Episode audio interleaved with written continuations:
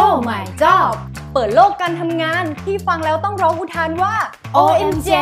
พร้อมเคล็ดลับการหางานจากปากนายจ้างตัวจริง ที่คุณอาจไม่เคยรู้มาก่อน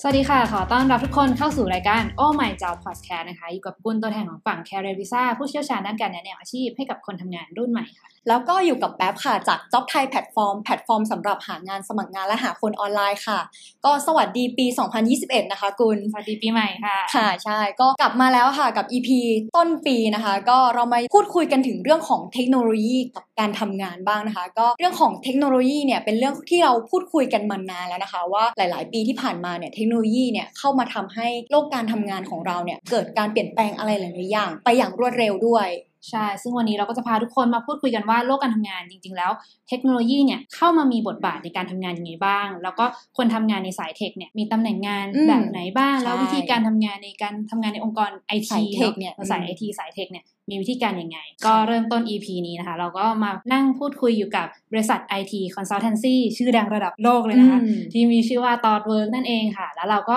นั่งอยู่กับพี่ยนต์แล้วค่ะสวัสดีครับ ก่อนอื่นเลยค่ะพี่ยศช่วยแนะนำตัวให้ผู้ฟังรายการเรารู้จักนิดนึงค่ะ สวัสดีครับ ชื่อยศนะครับ เป็นเอ่อ senior technical recruiter ของทาง t o t w o r k Thailand นะครับผมค่ะ ในตัวของทางงานที่ผมทำปกติเนี่ยน่าจะเป็นเรื่องของการสรรหาคนเข้าองค์กรของทาง t o t w o r k ก็จะได้ทำอะไรหลาย ๆ อย่าง ไม่ว่าจะเป็นการช่วยคิดนะครับในเรื่องของทางการทำ strategy ให้กับค่ะการหาบุคลากร ไปจนถึงการเขาเรียกว่าเราเข้าใจตัวของพนักงานที่กำลังจะเข้ามาอืมและส่งไม้นั้นต่อให้กับทางบุคคลภายในต่อ จริง ๆ t o t Works เนี่ยสิ่งที่เราทำอยู่ค่อนข้างเข้าใจยากนิดนึง เวลาเราบอกว่าเราเป็นที่ปรึกษาทางไอทีค่ะเราทำอะไรกันแน่เพราะว่าเราไม่ได้ขายสินค้าอืมนะครับ Product ที่เราพูดถึงเนี่ยสิ่งที่เราเสนอให้กับลูกค้าคือสิ่งที่เป็นทางออกและการแก้ปัญหา ซึ่งเวลาเราพูดถึงบริษัทที่เป็นที่ปรึกษาทางด้านไอทีเราจะบอกถึงการทำซอฟต์แวร์ให้กับทางลูกค้านะครับ ลูกค้าที่เข้ามาหาทาง t o t Works เนี่ยปกติจะไม่ได้เข้ามาหาเราด้วยปัญหาที่ง่าย ลูกค้าเขาเข้ามาหาเราเรื่องที่ challenge กว่า อย่างเช่น รายได้ของบริษัทลดลงอย่างต่อเนื่องโมเดลเดิมของธุรกิจไม่ work แล้วนิยามใหม่ ๆ เกิดขึ้นต่างๆมากมาย แม้กระทั่งการที่โควิดเข้ามา เกิดนิยามต่างๆ การทำงานใหม่ๆ เศรษฐกิจเปลี่ยนแปลงนะครับ สิ่งพวกนี้เราไม่ได้บอกว่าเรารู้ทุกอย่าง แต่สิ่งที่เราบอกคือเราต้องเข้าใจ context ของทางฝั่งของลูกค้าจริงๆ ThoughtWorks เข้าไปเข้าใจ context นั้น และหาวิธีที่ดีที่สุดในการที่จะนำเสนอ product ที่มีคุณภาพสูง และเป็น Product ที่สร้าง value ให้กับทาง business จริงๆนะครับเมื่อกี้พี่ยศก็บอกมาพอดีเลยว่าเราเนี่ยเข้าไปช่วยดูตั้งแต่แบบโมเดลหรืออะไรต่างๆ ที่มันเกิดการเปลี่ยนแปลงหรือว่างานที่มัน challenge มากๆนะคะอย่างนี้อยากรู้เลยค่ะว่าตอ t เวิร์กเนี่ยคุกคีอยู่กับเรื่องของเทรนด์เทคโนโลยีอยู่แล้วอย่างเงี้ยค่ะ ก็อยากจะให้ช่วยแชร์หน่อยค่ะว่าภาพรวมในการนำเทคโนโลยีเนี่ยเข้ามาปรับใช้ในโลกของธุรกิจเรื่องของการทำงานนะคะมันเป็นยังไงบ้างคะตอนนี้ก่อนอื่นเลยสิ่งที่อาจจะต้องเข้าใจในเรื่องเทคโนโลยีคือมัน volatile มาก หรือว่ามันผันผวนเร็วมาก หมายความว่าสิ่งที่เราคิดว่าเราจะใช้วันเนี้ยภายในไม่กี่วัน หรือว่าภายในไม่กี่อาทิตย์มันอาจจะตกยุคไปละอืมนะครับสิ่งที่ ThoughtWorks ทำคือเราต้อง scope ออกมาให้กว้างขึ้น และบอกว่าอะไรคือสิ่งที่ควรต้องใช้ อะไรคือสิ่งที่ควรต้องทิ้ง เราอาจจะมีเทคโนโลยีที่เหมือนกัน หมายความว่าเรามีซอฟต์แวร์การขายต่างๆ มากมายเกิดขึ้น อะไรคือสิ่งที่สร้าง value กับลูกค้าจริง ๆ และอะไรคือสิ่งที่ไม่ก่อให้เกิดผลประโยชน์ต่อใคร เราต้องเจอการแก้ปัญหาจริงๆ เท่านั้น เราถึงจะรู้สิ่งนี้ สิ่งที่ ThoughtWorks ทำได้เป็นเพราะว่าเรา collaborate กันกับ global office ค่ะหมายความว่า 40ออฟฟิศทั่วโลกทำงานด้วยกันอืมแต่ละออฟฟิศเขาก็จะมีลูกค้าของเขาทุกออฟฟิศทำงานร่วมกันและรวมสิ่งนั้นเข้ามาในสิ่งที่เราเรียกว่าเทคโนโลยีเรดาร์เพื่อเป็น opinion ไกด์ละกันนะครับให้กับนักเทคโนโลยีทุกคนละกัน ให้สามารถที่จะ make decision ที่ดียิ่งขึ้น ว่าเมื่อถึงเวลาที่จะต้องใช้อะไรอะไรควรต้องใช้นะครับก็เรียกว่าเป็นการแชร์รีซอสกันทั่ว global แล้วก็เอาแพ็กทีมมาแบ่งกันใช่ครับซึ่งทางนี้บอกอยู่แล้วว่ามันไม่มีเทคโนโลยีที่ดีที่สุดแต่ว่าอะไรจะที่มันจะเหมาะกับอืมธุรกิจนั้นๆใช่ไหมครับผมแล้วการที่เราเอาเทคโนโลยีจาก global ค่ะมาอะไรมาสู่ประเทศไทยของเราเนาะ ตอนนี้แนวโน้มประเทศไทยของเราแบบมีเทคโนโลยีที่ก้าวล้ำทันกับนานาชาติอะไรอย่างเงี้ยยังไงพี่ยศมองว่ายังไงเออถ้าเอาเฉพาะ Southeast Asia ก่อนนะครับเราเทียบเฉพาะอาไทยสิงคโปร์ไทยมาเลเซีย อินโดนีเซีย ตัวไทยเองเนี่ยยังเรากำลัง emerge หรือว่าเรากำลังเติบโตแล้วกันครับเราคิดว่าถ้าเราไปเทียบกับฝั่งของ APEC อย่างอินเดียออสเตรเลีย หรือว่าฝั่งของยุโรปหรือ US พวกเขาโตมากแล้วอืม เพราะว่าพวกเขาเจอก่อนทำให้ถ้าเราต้องเปรียบเราควรเปรียบกับ Southeast Asia ละกัน คิดว่าของไทยเราใกล้เคียงนะครับ แล้วก็มีinfrastructure หรือว่าโครงสร้างพื้นฐานใกล้เคียงกับสิงคโปร์นะ เพียงแต่ว่าเราอาจจะยังต้องปรับตัวในเรื่องของคนก่อน ในส่วนของคนหรือ workforce ในตลาดแรงงานเนี่ย เรายังตามอยู่สิงคโปร์อยู่ และเรายังคิดว่ามันมี room ที่ต้อง improve อยู่หลายอย่าง แต่ผมคิดว่าสิ่งที่เป็น value ของคนไทยจริงๆ น่าจะอยู่ที่ตัวคนเหมือนกัน อันนี้จากประสบการณ์ที่เราทำงานกับในออฟฟิศของสิงคโปร์เอง เราก็ค้นพบว่าจริงๆ แล้วคุณค่าของคนไทย ไม่ใช่เรื่องเทคโนโลยีแหละ จริง ๆ แล้วคุณค่าของไทยคือเรื่องของคน ที่เราสามารถทำงานกับหลาย ๆ เชื้อชาติได้ โดยที่เราไม่ติดขัดอะไรเลย และเราควรใช้ประโยชน์จากสิ่งนี้ เพื่อให้คิดว่าเราจะติดแกลบของเราได้ยังไง โดยดึงจุดเด่นของคนไทย ดีเลยค่ะ พอพูดถึงเรื่องคนเนอะเราขอเข้าประเด็นในเรื่องของการรีคูดคนกันบ้างครับดีกว่านะคะ จริง ๆ การหาคนในสายเทคสายไอทีเนี่ยต้องบอกว่าเป็นกลุ่มคนที่มีเพียงแค่หยิบมือเดียว มีไม่กี่เปอร์เซ็นต์ในประเทศเรา ยิ่งเป็นคนเก่งๆ ก็แบบยิ่งจับตัวหายากนะในทางเนี้ยค่ะตอดเบิร์กมองว่ามีความท้าทายยังไงบ้างในการหาคนนะยิ่งเฉพาะเป็นสาย tech เลยครับอย่างที่บอกว่าเทคโนโลยีมันเปลี่ยนแปลงเร็วมากนะครับนิยามใหม่ๆเกิดขึ้น เราต้องนิยาม talent ใหม่หมดคนที่เป็น tech สายงานที่เป็น tech และเป็นแรงงาน ตรงนี้เนี่ยถ้าเรานิยามความหมายเดิมหมายความว่าเขาต้องจบ tech และอืมเขาต้องมีประสบการณ์โดยตรงมีวุฒิการศึกษามาใช่ครับดีกรีมา GPA ต้องเท่าไหร่ เขาต้องจบอะไรมา เขาต้องจบท็อป University ไหมนะครับ ถ้านิยามเดิมเรายังใช้อยู่อย่างนี้ เราจะมองอะไรใหม่ๆไม่ได้ เพราะว่าเรายังเชื่อว่าสิ่งนี้คือสิ่งที่ถูกอยู่ เพราะฉะนั้นเราต้องเปลี่ยนความเชื่อตัวเองก่อนว่า ความเชื่อที่คนที่จะจบ tech ถึงจะเป็น tech ได้เนี่ยไม่จริง นะครับอืมพอเปลี่ยนตรงนี้เสร็จเราถึงจะเห็นภาพใหญ่มากขึ้นว่าความเป็นไปได้ต่างๆ มันมีอะไรได้อีกบ้างนะครับ ที่นี่เราก็ไม่ดู CV เลย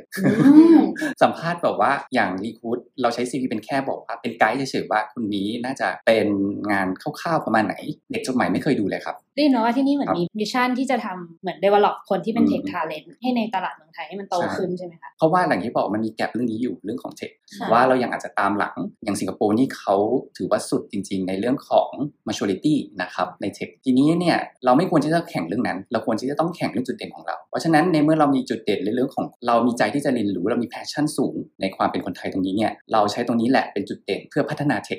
ได้ยินมาอีกแล้วนะคะว่า ที่นี่เหมือนมีการใช้ influencer marketing เข้ามาช่วยในการ support ในเรื่องของการ recruit คนด้วยครับตรงนี้น่าสนใจมากเลยค่ะไม่ทราบว่าพอจะแชร์ได้ไหมในเรื่องของ influencer ผมคิดว่ามันคือเสียงละกันมันคือ voice มันคือค่ะ reputation ต่างๆ เราไม่เคยขอให้ทาง influencer หรือว่าให้มีคนช่วยแชร์ ผมคิดว่าสิ่งพวกเนี้ยมันคือสิ่งที่สะท้อนว่าเรามีใจรักในสิ่งที่เราทำอินฟลูเอนเซอร์ที่เขาสะท้อนสิ่งนั้นออกมาจากเสียงของเราเนี่ยเขาก็มีความเชื่อในสิ่งเดียวกันนั่นแหละเขาถึงพูดในสิ่งสิ่งนั้น ผมคิดว่าอินฟลูเอนเซอร์ต่างๆ ในหลายๆ คนคงมีอะไรที่อะไรกันกับทาง t อ t w o r k s อยู่ คิดว่าอาจจะไม่ใช่ strategy ของทาง t อ t w o r k s จริง ๆ นะอืมแต่ว่าเราคิดว่ามันคือสิ่งที่เราสร้าง Impact ให้กับคนอื่นนะครับอันนี้คือเป้าหมายของ t อ t w o r k s ก็คือที่นี่เหมือนไม่ได้มีการแบบบอสให้ทุกคนพนักงานอุ้ยมาแชร์มา represent องค์กรกันเถอะอะไรอย่างเงี้ยครับแต่ว่าทุกคนเหมือนทำด้วย passion ที่อินของตัวเอง แล้วก็ส่งสารออกไปยังผู้คนภายนอกทำให้มัน attract คนเข้ามาอย่างนี้มากกว่าใช่ไหมครับเราคิดว่าจุดเด่นเลยเนี่ยแค่อย่างเดียว จริง ๆ แล้วมันมีหลาย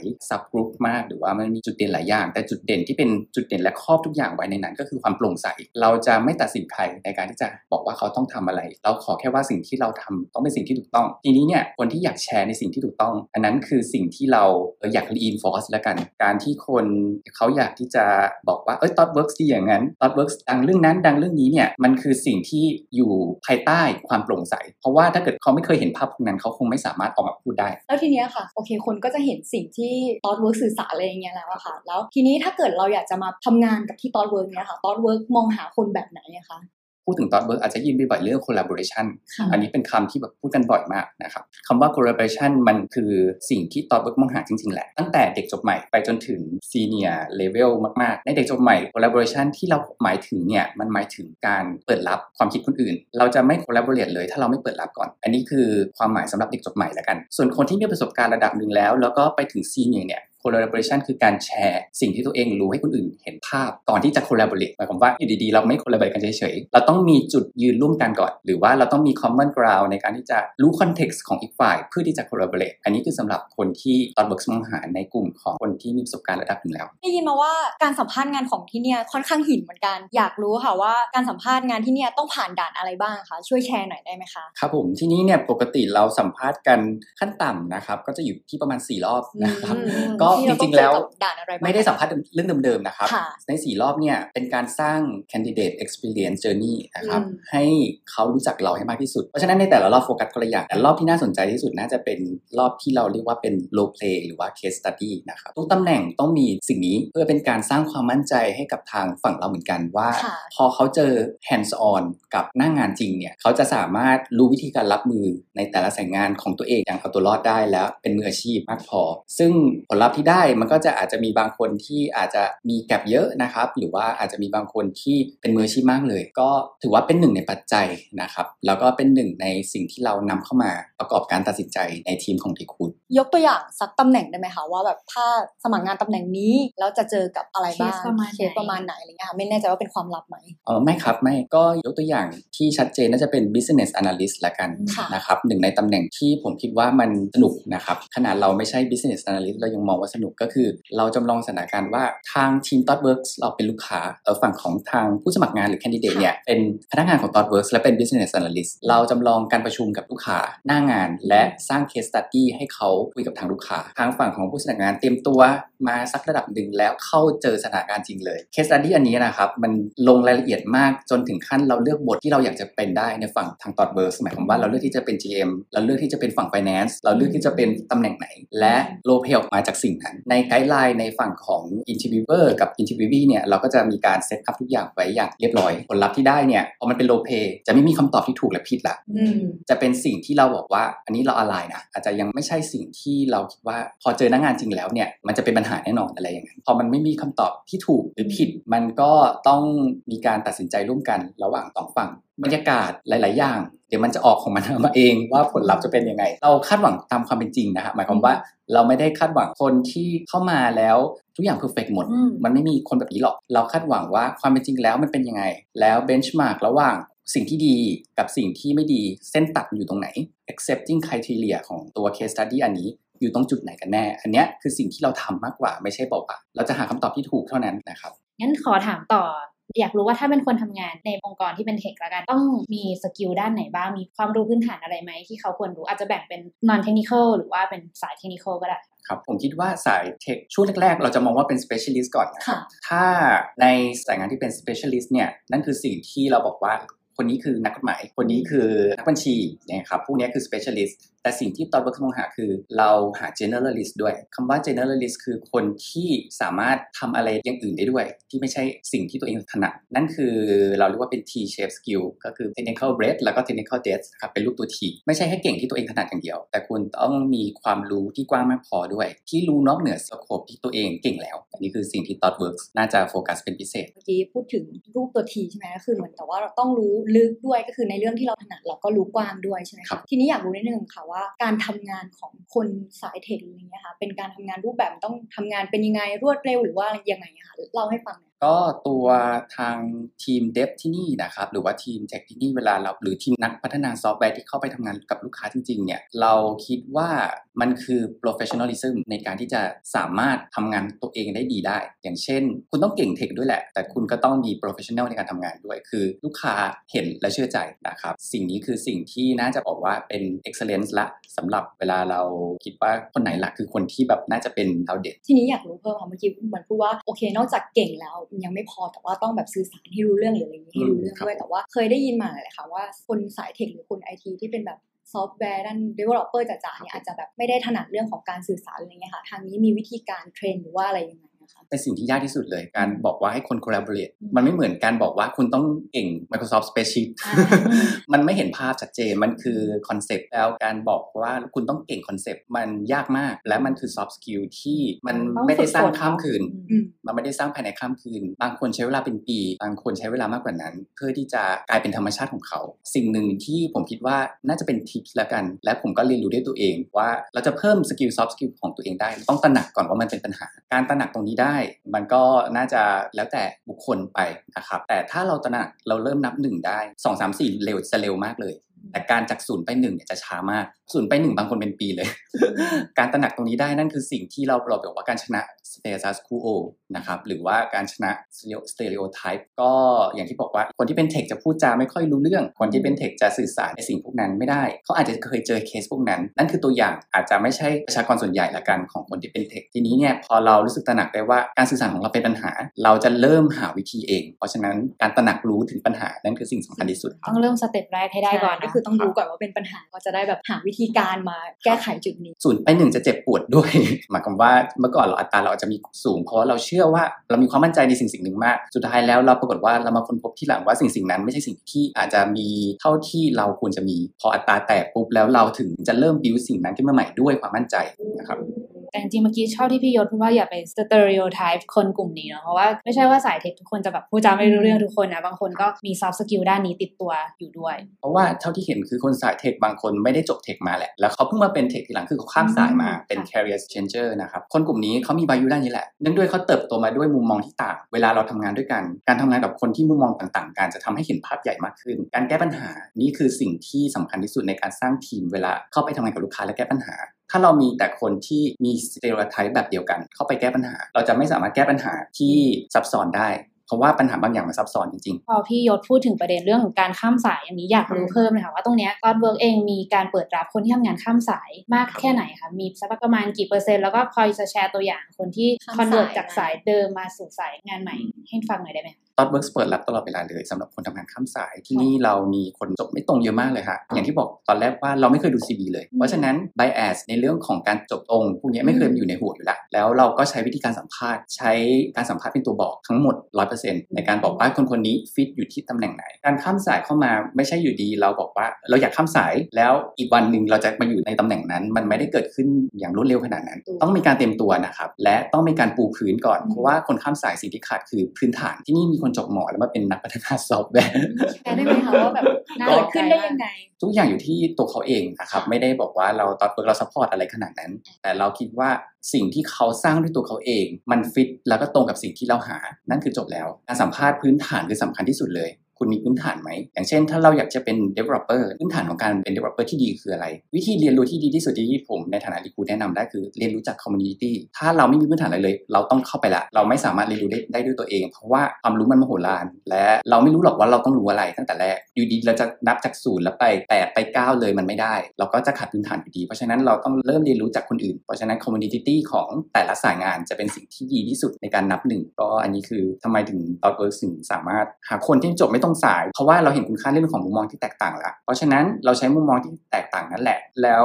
หาพื้นฐานให้เขาในการที่จะให้เขาสามารถมี confidence ในการที่จะเป็น software developer ได้จริงๆ อย่างคนที่จบหมอคนนั้นก็ตอนนี้ก็ยังอยู่นะเขาก็เป็น developer consult ไม่ใช่แค่นั้นด้วยมีเป็น chemical engineering นะครับมีหลายๆ สายงาน อนข้างเปิดกว้างมากเลยทีเดียวนะคะสำหรับที่นี่มาพูดถึงเรื่องวิธีการทำงานค่ะลักษณะการทำงานของคนที่นี่เป็นยังไงบ้างพี่ยศบอกว่าเรื่อง collaboration เนี่ยเป็นอะไรที่สำคัญมากช่วยยกตัวอย่าง culture การทำงานที่นี่ให้ฟังหน่อย collaboration เป็น action อย่างหนึ่งเป็น behavior ที่คิดว่าที่นี่เราบอกว่าเป็นสิ่งที่ดี แต่ว่า culture จริง ๆ คือ transparency ผมไม่เคยเห็นบริษัทที่ไปสุดทางด้านนี้ในเรื่องของ transparency ตรงที่ว่าเราเห็นหมดเลยออฟฟิศไหนของโลกใน ThoughtWorks ทำรายได้เท่าไหร่ เราเห็นหมดเลยว่า แต่ละบริษัทมีใครเชื่ออะไรบ้าง คนนี้ตำแหน่งอะไร เราเห็นหมดเลยว่าบริษัทกำลังทำเงินหรือเปล่า อันนี้คือความโปร่งใสอย่างนึงพอมันมีความโปร่งใสปุ๊บสิ่งที่ตามมาคือ trust trust คือผลพลอยได้ที่ได้จากความโปร่งใสพอคนเรา trust กัน เราจะมีความเชื่อใจตรงที่ว่าทุกคนจะทำงานในสิ่งที่ตัวเองถนัดอย่างเต็มที่ละและ culture ของบริษัทเป็นตัวแปรสำคัญมากในการที่จะสร้าง trust และ collaboration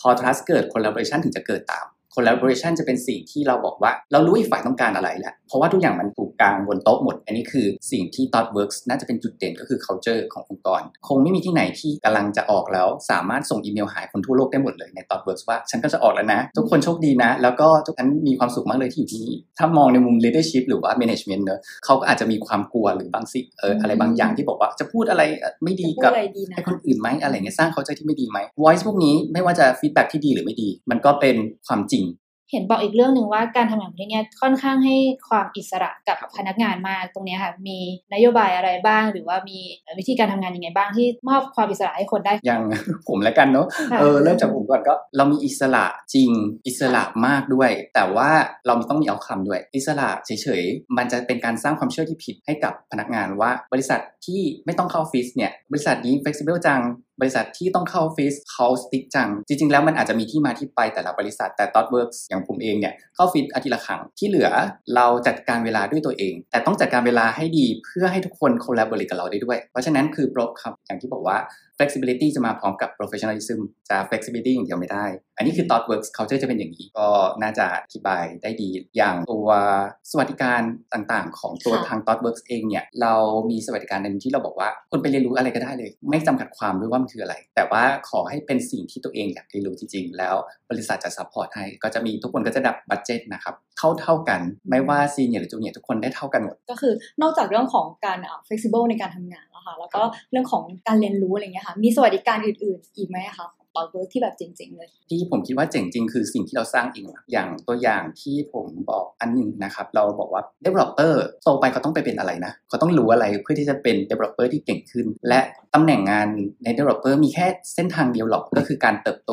จากเป็น software engineer manager ขึ้นไปเป็น engineering director หรือว่าขึ้นไปไปสู่แบบนั้นนะครับ CTO อันนี้คือสิ่งที่อาจจะเป็น pattern ละกันนะครับ ThoughtWorks บอกว่าจริงๆ แล้ว developer มีมากกว่านั้น แต่เราจะทำเองไม่ได้เราต้องฟังเสียงจาก developer ก่อน พอเราสร้างแล้วเรียกว่าเป็น archetype นะครับ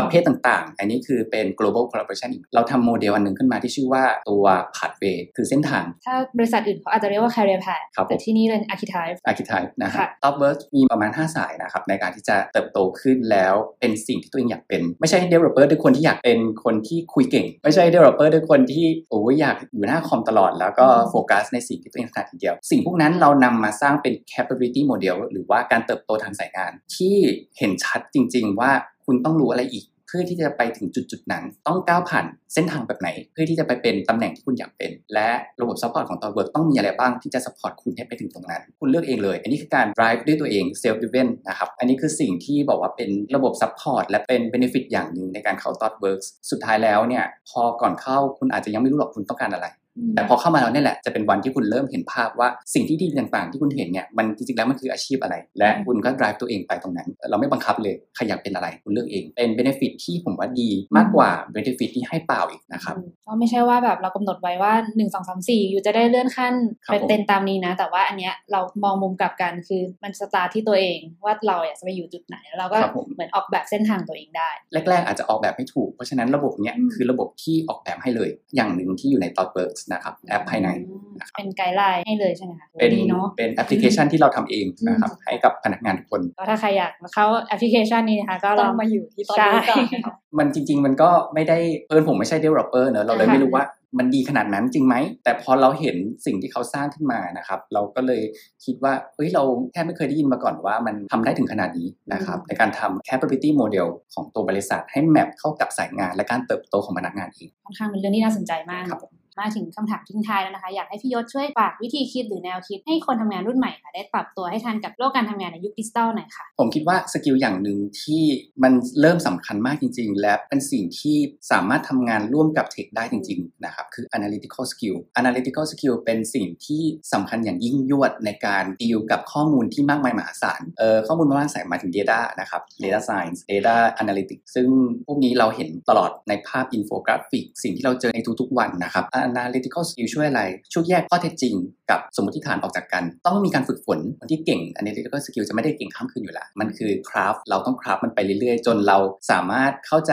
ถึงที่มาที่ไปเวลาคนพูดคุยกันในที่ทำงาน หรือว่า strategy ของบริษัทในการทำงานกำลังจะเข้ามาแล้ว เราต้องทำอะไร เราจะสามารถทำงานกับเทคโนโลยีต่างๆ ได้ดียิ่งขึ้น ถ้าเกิดว่าเราสามารถแยกข้อเท็จจริงออกมาได้ หรือแยกสิ่งที่มันคือความจริงออกมาได้ จากสิ่งที่คนคิดว่ามันเป็น เพราะว่าข้อมูลต่ต่างๆ บนโลกใบเนี้ยตอนนี้มันเยอะมากมหาศาลมันมหาศาลเป็น Big Data ที่เราแบบจัดการยังไงก็ไม่รู้เมื่อไหร่จะหมดนะคะ เลยต้องมีทักษะที่เรียกว่า analytical thinking เข้ามาช่วยตรงนี้ด้วย analytical skill มีทิปอย่างหนึ่งก็คือการหยุดตัดสินเลย อย่างเช่น เราบอกว่าเรากำลังประชุมกันอยู่แล้วอยู่ดีๆ มีคนคนหนึงพูดสิ่งหนึ่งขึ้นมา แล้วมันขัดใจกับเรามากเลย แล้วเรารู้สึกบอกว่าไม่ชอบเขาละอันนี้คือตัวอย่างเนอะอาจจะไม่ค่อยชัดเท่าไหร่แต่แบบมันเป็นสิ่งที่บอกว่าเราตัดสินเขาแล้วแหละอืมเวลาเราบอกว่าเราไม่ชอบเขาทั้งๆที่เราไม่รู้จักเขาเลยว่าเขาเป็นคนยังไงอันนี้คือการบอกว่าพอเราหยุดตัดสินปุ๊บเราจะโฟกัสในสิ่งที่เขาพูดอะไรแล้วหมายความว่าอย่างนั้นจริงหรือเปล่า behaviors กับ personality attitude สองสิ่งนี้ไม่ใช่สิ่งเดียวกันนะครับ behavior คือ behavior นะครับ attitude คือเป็นสิ่งที่เราควบคุมไม่ได้